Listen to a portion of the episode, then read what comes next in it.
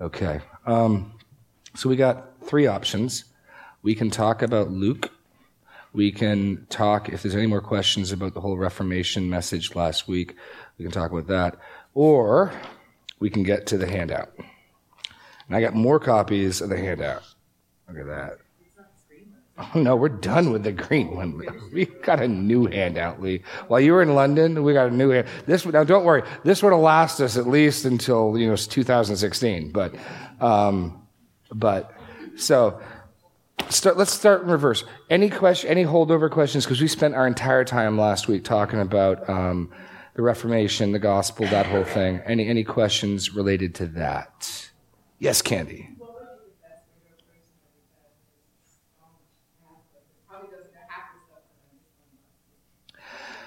The question, I, am learning because I'm listening sometimes to the Sunday schools, I got to repeat the questions for the tape. The question is, what would be the, I don't know if I have the best, what would be a good, a good way of dealing with a staunch Catholic who's not only staunch, but probably uninformed? Um, no, that can be difficult because it's one thing if people know things, you can talk about it. Um, well, that's a good question. One, one of the things might be to ask them what they make of you. Meaning, instead of that, whether you're not, they're, they're not feeling attacked. What you're trying to do, the goal is to draw them out, to draw out what they believe, to draw out what they're trusting, to get them to say what they're believing.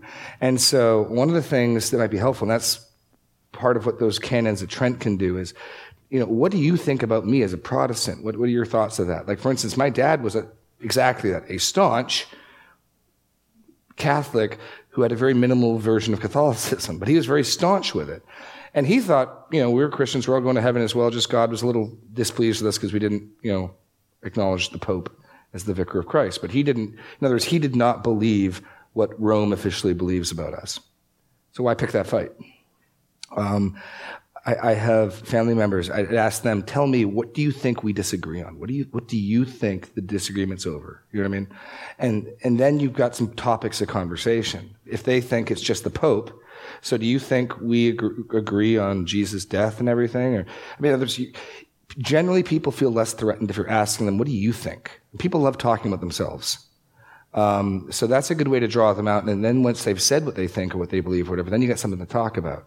But, uh, it, it can be difficult because my dad was basically, his view was, yeah, yeah, yeah, yeah. The stuff you read in the Bible, it's, it's, it's, I think you're right. But bottom line is, the priest has got the inside track with God, and the priest said I'm okay. And so I don't know if I need to worry too, too much about this because the priest said I'm okay. And um, for me, the inroads in witnessing my dad was papal infallibility. He, he acknowledged the Pope.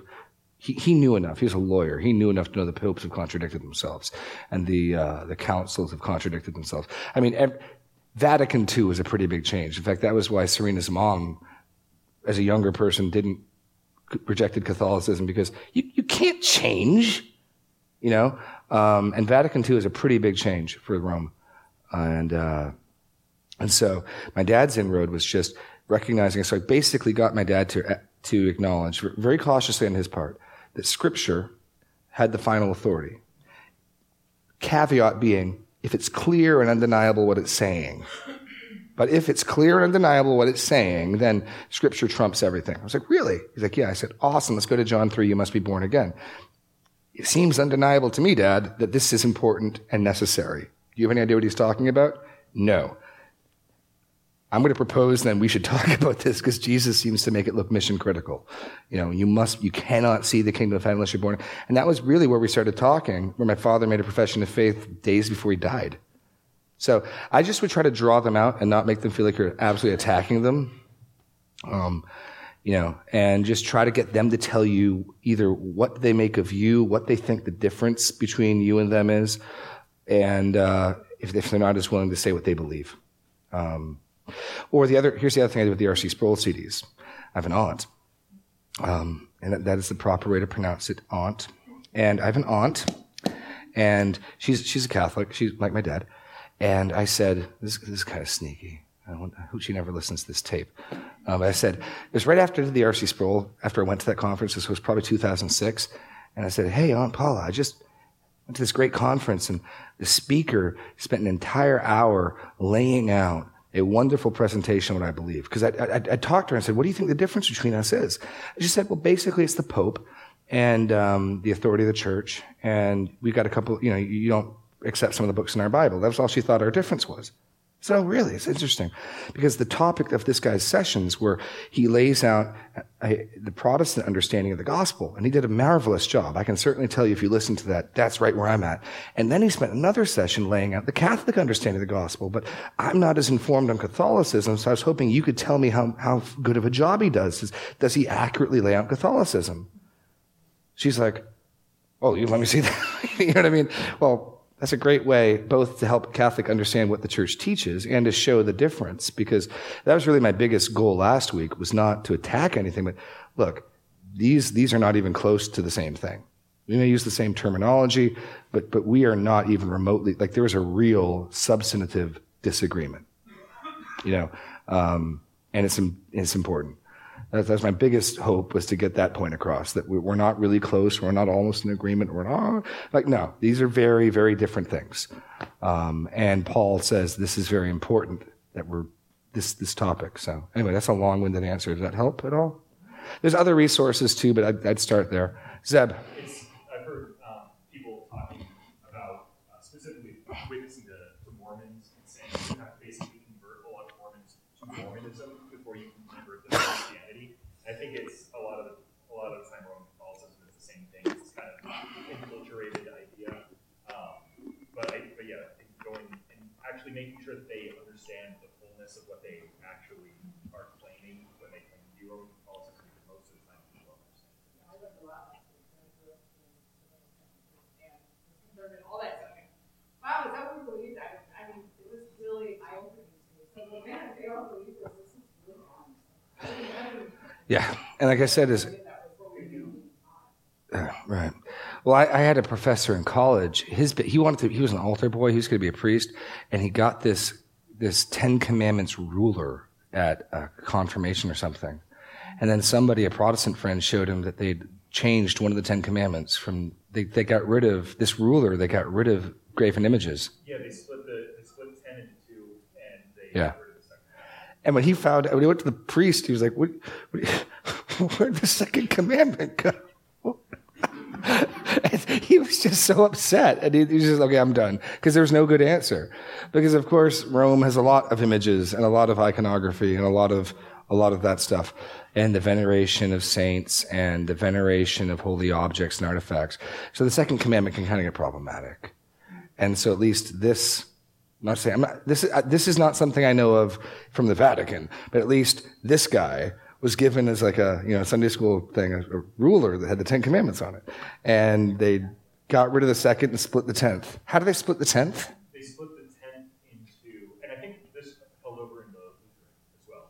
Okay. Um, they split. They basically combined the first two, more or less erased the second one, and kind of helped like pull most of the idea over into the first, and then they split the second one into, um, you shall not, like, basically, you shall not covet any of your neighbor's possessions, and then 10 is, you shall not covet Ah, so they split coveting into possessions yeah, and coveting yeah.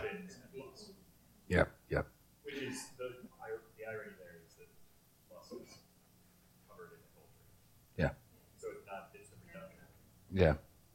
Yeah. So that was his big, like, what the, what on earth, you know? moment. Um, so I don't know. Yes.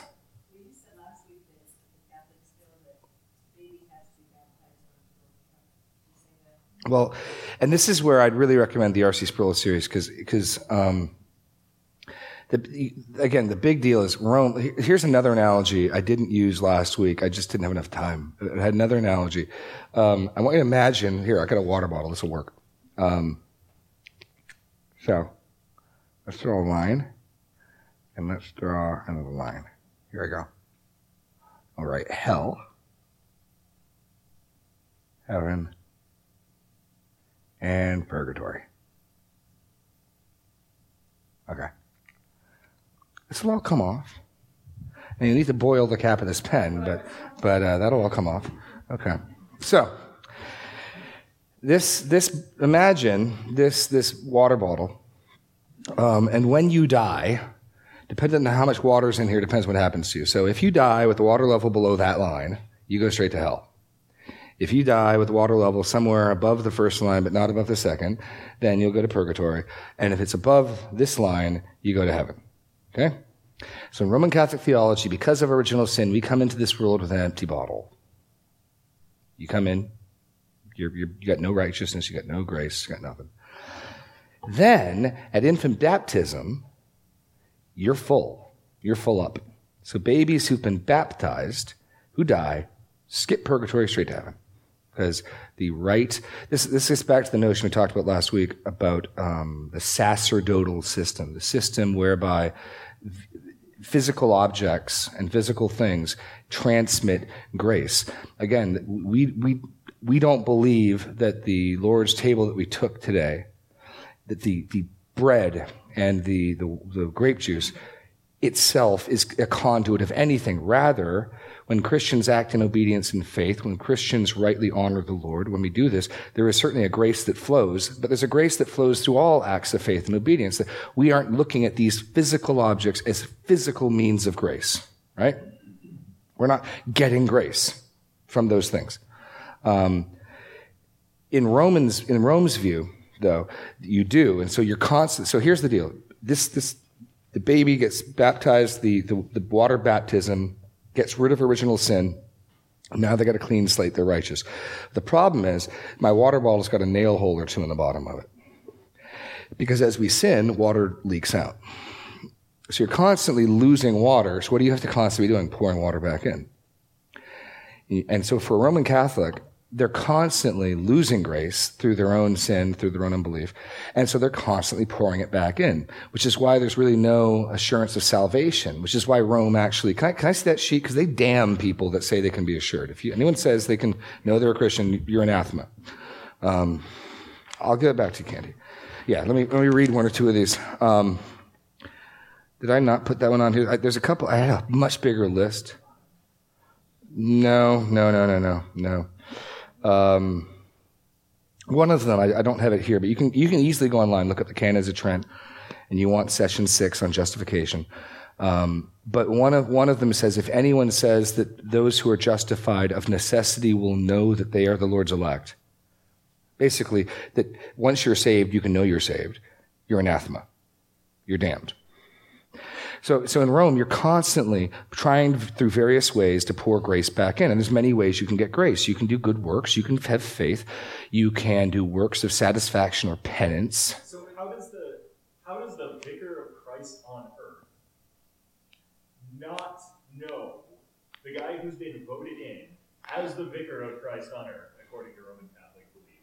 How does he not know that he's elect? Does the Pope really have doubts that? Because they're saying if he doesn't have doubts, he's damned. There's like no self reflection in this. Yep. So, so, so, Zeb's, Zeb's point is, if, um, he could speak ex cathedra and then he could know. Um, no. Um, so, so, so so what's happening is through all these different means, you're, you're pouring in. And remember, there's a lot of different places you can get grace from. Certainly Christ secured a treasury of merit. This is their language, not mine.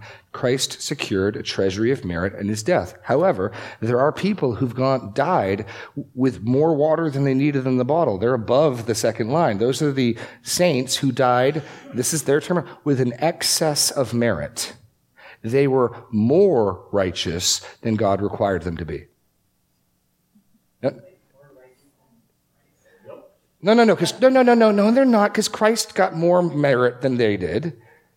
They would not. No, let's not. Let's not. Let's not misrep. No, let's not misrepresent them. No, the merit that Christ secured trumps any paltry merit the saints have.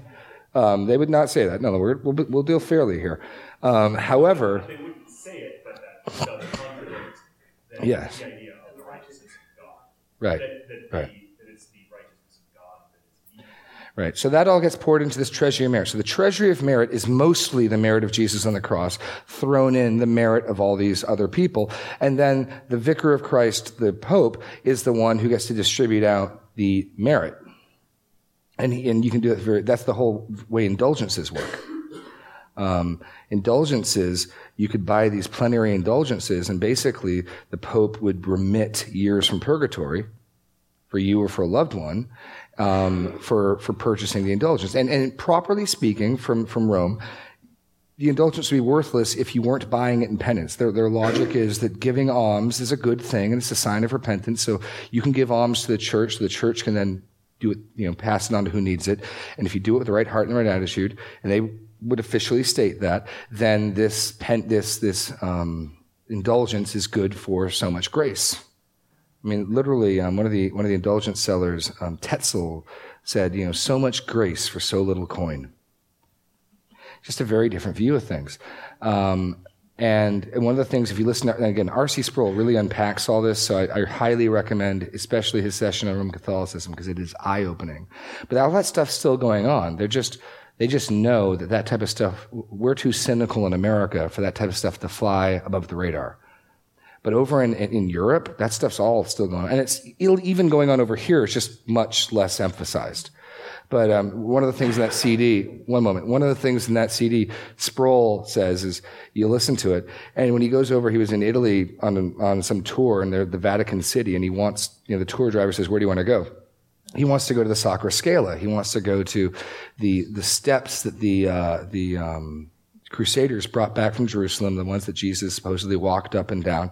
And this is where Luther had his great, like, rejection of indulgences because what you do is you you do the Pater Nostra or a Hail Mary on every step on your way up, and you'd you'd pay um, your price, and you'd get your your remission of sins.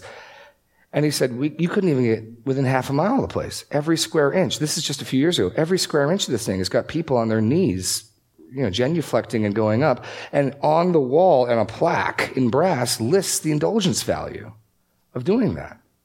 It's absolutely still going on. I mean, it's, it's um, absolutely still a part of the theology. Um, you know, and it's a part we would disagree with. The point isn't to mock it, but just to say, look, it, it's, this, these are two very different things. Yes? Scala Sancta? Yes. I thought it was Sacra Scale, the sacred stairs.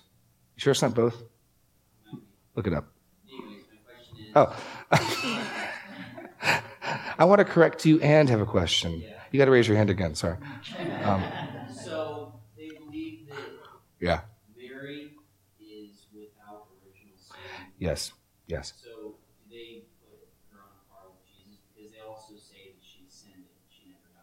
Yes, part of Roman Catholic. This this this didn't come about. This is one of the few times actually the Pope has spoke ex cathedra um, from the chair. In other words, even though the Pope can basically write Scripture in, in Roman Catholic view, he he can speak with equal authority.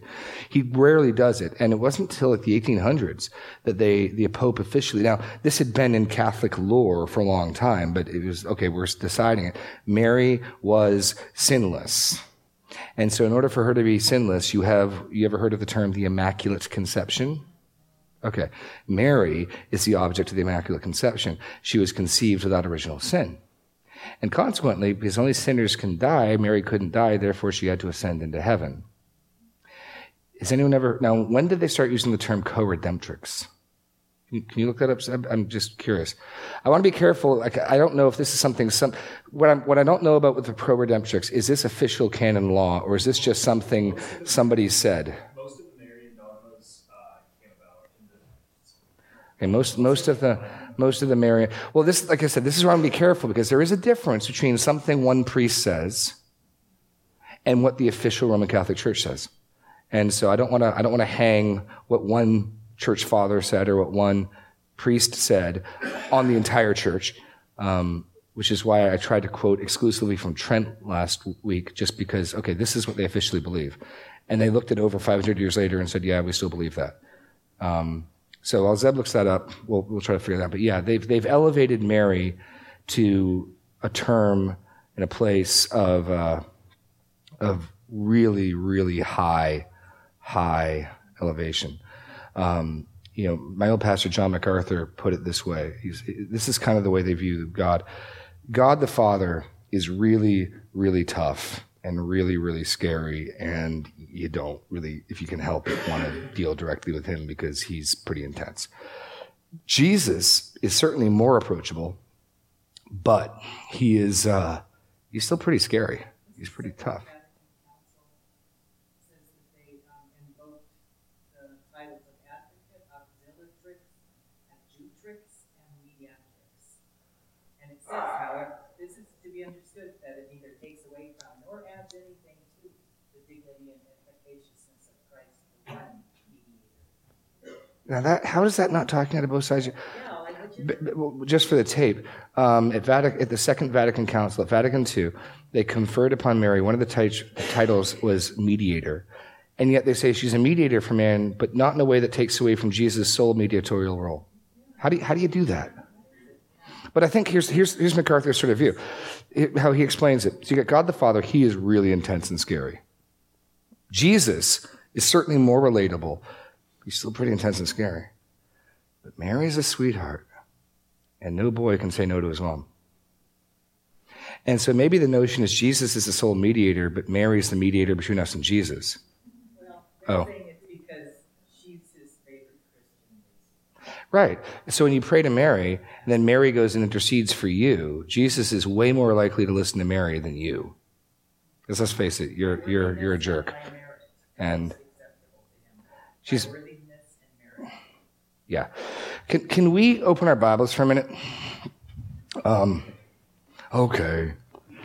Well, I made the point in, in one of my messages um, about Mary that Mary is a recipient of grace, not a fount of grace. Rome has interpreted those passages, you know, the, the, uh, the Mag- Elizabeth's greeting, Hail Mary, full of grace. Um, she's full of grace. She's a source of grace. She's a fountain of grace. That's, the Roman dogma. Um, you can look to Mary for grace. She gives it. It's absolutely not what the text said. She's received it. Mary, a recipient of grace.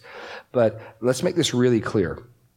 So Mary says in, in Luke chapter 1 that from here on out, all people will call her blessed. So there's a very real sense in which we can honor Mary biblically, faithfully. Mary is a blessed woman.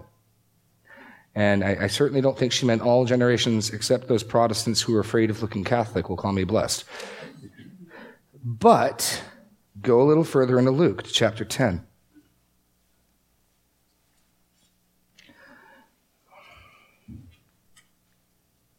Where is it?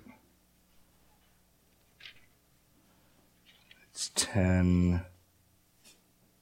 Oh, no, sorry, 11. Luke 11. So remember, Luke's gospel is the gospel that contains Mary saying, because remember, Elizabeth blesses her and she says, you know, blessed is she who believed what was said to her, and blessed is the fruit of your womb, right? And then Mary had just said, after the angel spoke to her, from now on all generations will call me blessed.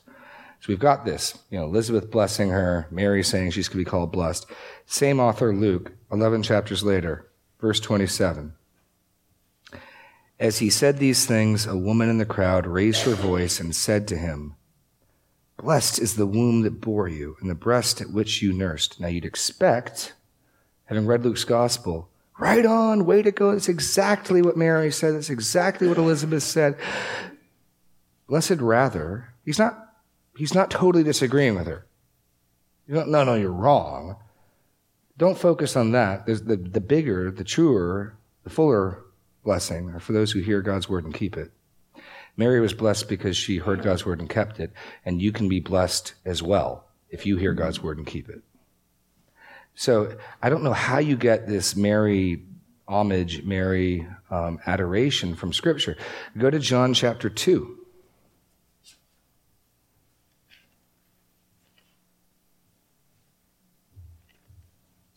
And, and Zeb, while we do that, can you look up for me, your mother and brothers are outside? Who's my mother, brother, and father? That one. Thank you. Luke chapter, John 2, Jesus, um, Jesus' mother, most likely Mary, is in charge of some aspect of this wedding feast. It's possible she's just being a busybody, but it's most likely that she actually has been given charge of something. So when they run out of wine, she takes initiative. I mean, busybody is probably too strong with her, but it's possible she's just stepping in and I'm going to take care of it. But far more likely that since they were invited, they knew somebody, um, Because Jesus and Mary are invited. The disciples just come because they're with Jesus. Jesus and Mary are specifically invited, so they probably know this person. Mary's probably helping out. She's been given this job. And when the wine ran out, verse 3, the mother of Jesus said to him, They have no wine. Jesus said to her, Woman, what does this have to do with me? Doesn't sound like most acceptable grace. And, and the point is in John's gospel is this Jesus loves his mother. On the cross, Jesus is concerned about caring for his mother. Behold, woman, your son. Son, behold your mother. Like Jesus loves his mother. But the point of this is, and this is a very similar event because his, his rebuke, my hour has not yet come, is, is very similar to something that happens in John 7. The point is this once Jesus begins his ministry, once he's been baptized, he's no longer fundamentally her son, he's her Lord. And, and Mary doesn't have any leg up in coming to Jesus. Mary doesn't get some inside track. He's on his mission. He's focused on his hour. In John's gospel, the hour is his hour of his crucifixion. That time shows up his hour hadn't come, his hour. And then finally in John 11, Jesus knew that his hour had come. Um, so the hour is his, he, he's on mission to be the savior of the world. And in that context, why should I be concerned about the one? like? That's not any of my concern. It might be your concern, Mary. It doesn't call her mum. Now, woman's a little strong because um, in English, if you call someone woman, it's usually a put down. It's just the word gune, um, but he doesn't call her mother. He does not call her mater. He calls her. Um, this is a cheesy way, but ma'am might have the strength that's appropriate. But he's definitely distancing himself from her. He's definitely not Mommy, he's not, no, ma'am. And she gets it. And she said, okay, just do whatever he says. Like, I'm, I'm, no, I'm no longer in charge. Just do whatever he says. Um, and then he goes ahead and he does it anyway. But he does it secretly. Um, anyway. So what's the other passage I was looking for? Go back. Yeah, Luke. Again, Luke. Sorry. Yeah, Luke 8. Let's go back to Luke. This is the same gospel. All people are going to call her blessed. And so we need to strike as Christians a healthy balance where we're, we're, not afraid to lift her up as a wonderful model of faith, as a wonderful example of faithfulness and humility. And there's a lot we can imitate from her. There's a lot we can learn from her. She's a great hero of the faith up there with the Moses and others like them. And yet, the same author of Luke's gospel, Luke, same, same author of Luke's gospel, the same Luke gives us this story, verse 19. So Jesus is teaching. When his mother and brothers came to him, but they could not reach him because of the crowd, and he was told, the co-redemptor, no, your mother and your brothers are standing outside desiring to see you. But he answered them, my mother and my brothers are those who hear the word of God and do it. Yeah. The, the point of that is this. Once Jesus begins his mission, once Jesus has entered into his ministry. Because remember, earlier, he's really just first and foremost their obedient son. So when they tell him, please don't sneak off anymore, you know, and we'll see this at the end of Luke 2, he does. He obeys. But now he's received the baptism of the Holy Spirit. Now he's on his prophetic priestly mission.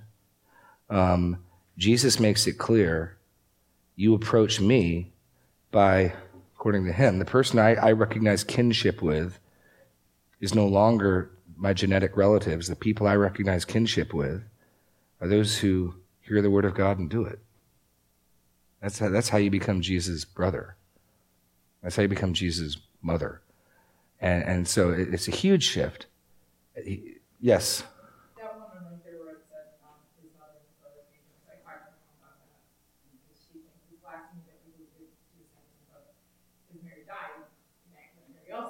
But perpetual virginity too. That Mary, Mary yeah, yeah, yeah.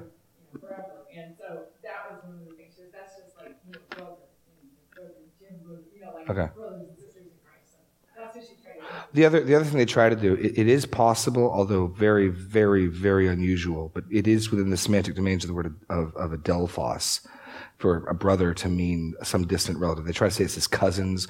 The other option they will argue is that Joseph was a widower and he had kids from previous marriage. So they're Jesus' half. Brother. There's lots of. Here's the question I ask them: When somebody, when you're writing after the fact, and somebody only has one kid, ever, do you say they're firstborn or do you say they're only?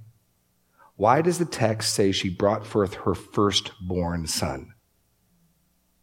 You, you, might say that if you don't know if the person will have any kids. I might, you know, we can talk about um, Jake and Callie's first child because we don't know if they're more coming or not. But 50 years from now, if that's the only kid, you don't say they're firstborn, you say it's their only. And all the Gospels, she brought forth her firstborn son. Why, why say it that way? Why say it that way?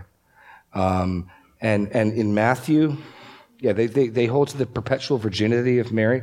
In Matthew, it says specifically that Joseph did not touch her until the child was born. And in that context, touching her is very clearly husbandly contact. Let, let, me see it. I'm just going to it. Okay. Um, chapter 1, verse 34. Joseph woke from sleep. He did as the angel of the Lord commanded him. He took her as his wife, but he knew her not until she had given birth to a son. Now, what on earth does that mean? Seems like that until isn't necessary. just, you could just say he knew her not. Until her firstborn son. Well, that's right at the end of Matthew 1. Matthew 1, um, 24 and 25. And these are just good questions. Now, you got to be, be gentle with your Catholic friends. They've probably never read this. Or if they have read it, they've never stopped to think of the implications. But if you just say, look, if you set aside church councils and stuff and you're just reading this, what, what is this saying? I mean, he didn't know her, and we all knew, and you can connect that back to Genesis. Adam knew his wife, and she conceived and gave birth. That's what we're talking about. We're talking about that type of knowing. Um, Yes, Elsa. Matthew 13. Right.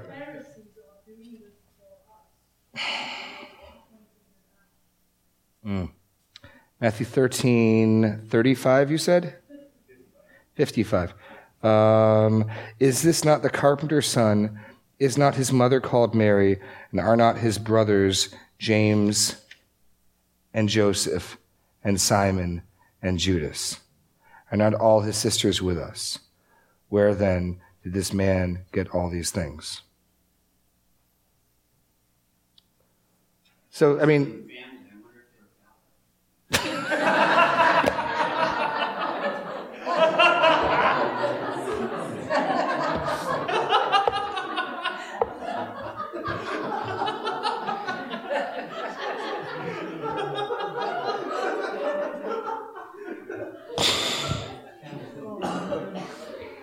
Wow. Okay.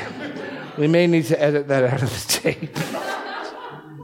but well played, Dave. Well played. Okay.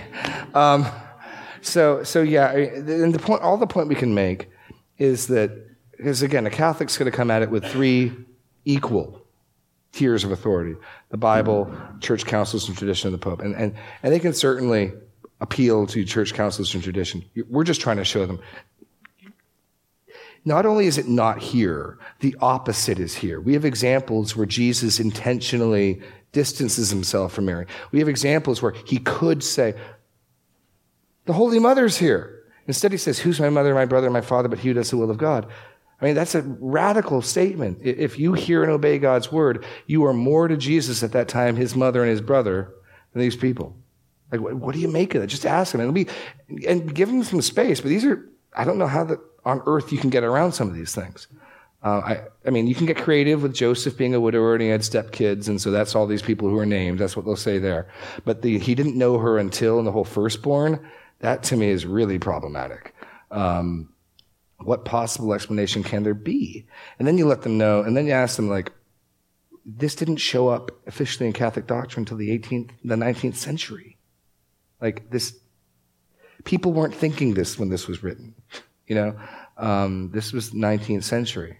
Yeah. And it also, this is also the, the I, this is one of the about dogmas that like if, if you don't believe this, this is like this is officially exclusionary. Oh, they, they- yeah, Vatican II, they have anathemas, Yeah. a new set of anathemas, So yeah. Yeah. that his bro- when it's talking about his brothers, James, Joseph, and Simon and Judas, and all his sisters actually mean his brothers and all his sisters. Your name. Like it's, this is a matter. It's the the term is gatekeeping of faith. You have Yeah. to have faith in this. Yes. If you question this, that's such a blasphemy that you'll be damned. They should they should let that know about that. Yeah. I also think it's fun. It's interesting that that that, that Peter has a mother-in-law in in the Gospels. So the first pope was married. Peter has a mother-in-law. Jesus heals her, and she gets up and serves. Yes. Zeb, mother-in-law. Can you find? There can't be many mother-in-laws. Yes, man. Absolutely. Where's the mother-in-law? Is it Mark? I think it's Mark. I'm going to say Mark. Um, Um, Jesus entered Peter's house. Uh, Matthew eight. oh, Matthew eight fourteen.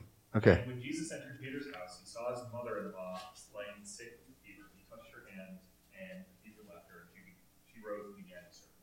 Now, Willoughby, there's only one way to get a mother-in-law. How do you do that?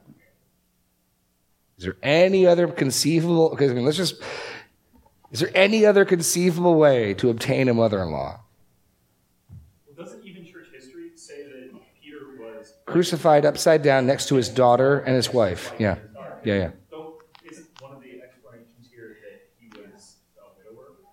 And this, and this was his this was his dead wife's mother that he was visiting. But then that doesn't comport with the idea. Except Paul. But hold on, hold on. It's also like the whole thing about priests not marrying, I think was happening too. I mean, everything Oh, was yeah. probably. Hold on. Let me look at one last That's thing. important because most of Roman, like the the idea of Roman Catholicism as we know it now, there wasn't. There was no concept of it until like really Trent. Okay. Last last place we go to is 1 Corinthians 9. And these are just, I mean, again, and, and here's the important thing. Um, we need to be loving and kind to our Catholic neighbors and brothers. Ask questions. We, could- we could easily, we've had a chuckle or two here, but we don't want to mock. We don't want to, we don't want to uh, condescend. We want to ask questions. But there's some really challenging, I mean, I th- what I'm hoping is if you can lovingly show this and get, get a Roman Catholic to all of a sudden be sort of shaken and go, whoa, whoa, what? That then they'll start asking real questions, and you can sort of just get them thinking. Get them. Yes, Greg. Yeah. I think it's, it's good to remind ourselves that uh, we were as stupid as they were. Yes. Yes. So the truth that seems so obvious to us Yeah. now. Mm. So 1 Corinthians 9, now listen to this. You want to be even clearer that Peter had a wife at the time Paul wrote. He can't be a widower. This is my defense, verse 3. This is my defense to those who would examine me. Do we not have the right to eat and drink? Do we not have the right to take along a believing wife, as do the other apostles and the brothers of the Lord and Cephas? which means Peter.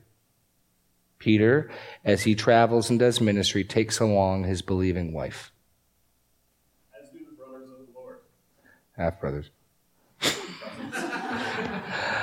but no, I'm just saying, but I'm saying if, you can just find one thing that they're, I mean, because, no, because if, if, if a Catholic hears from a priest, well, the Greek word could mean half, I mean, what else? They don't have a term for half brothers. So, admittedly, if Joseph were a widower and he had kids, they'd be called Jesus' brothers. So that, that's their explanation. Okay, that, that could work. I, I'd, I'd dodge that one and just, okay, whatever, fine. Because you can't really argue that. That, that one works, at least. It seems unlikely, but it works. He didn't know her until doesn't. Firstborn doesn't. Peter taking along a believing wife doesn't. I'd stick to the ones that there's no workaround. There's no, there's no way to sidestep it.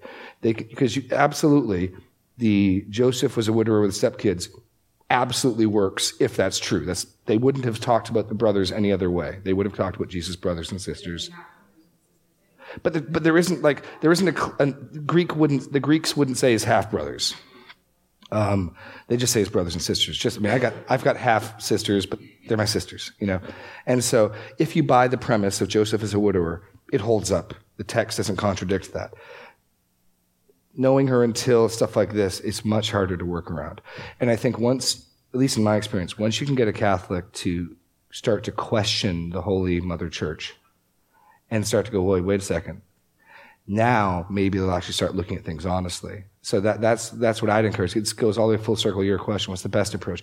Get them to question it, however that is. I mean, I might ask them, you know, at the Great Schism when there were three duly appointed popes running around all saying they're the pope, was that council inerrant? Was that council that, which, which council that appointed which pope was the authoritative council? Because remember, they think church history is authoritative. And so which, which, because two, two of the popes were, were christened pope by the exact same council of men because they did it and they didn't like because there's all these political machinations going on where you know you, you elect the guy pope because you're expecting he'll do this and then the guy didn't do this he did this and they made new pope do what they wanted them to do you can read all about it it's a great schism and then there, they eventually had a third guy running around saying he was the pope too because their thought was that they'd if they got the two popes to agree that if if they both stepped down they'd make a new third guy pope. And then they did that, and then one of them said, psych.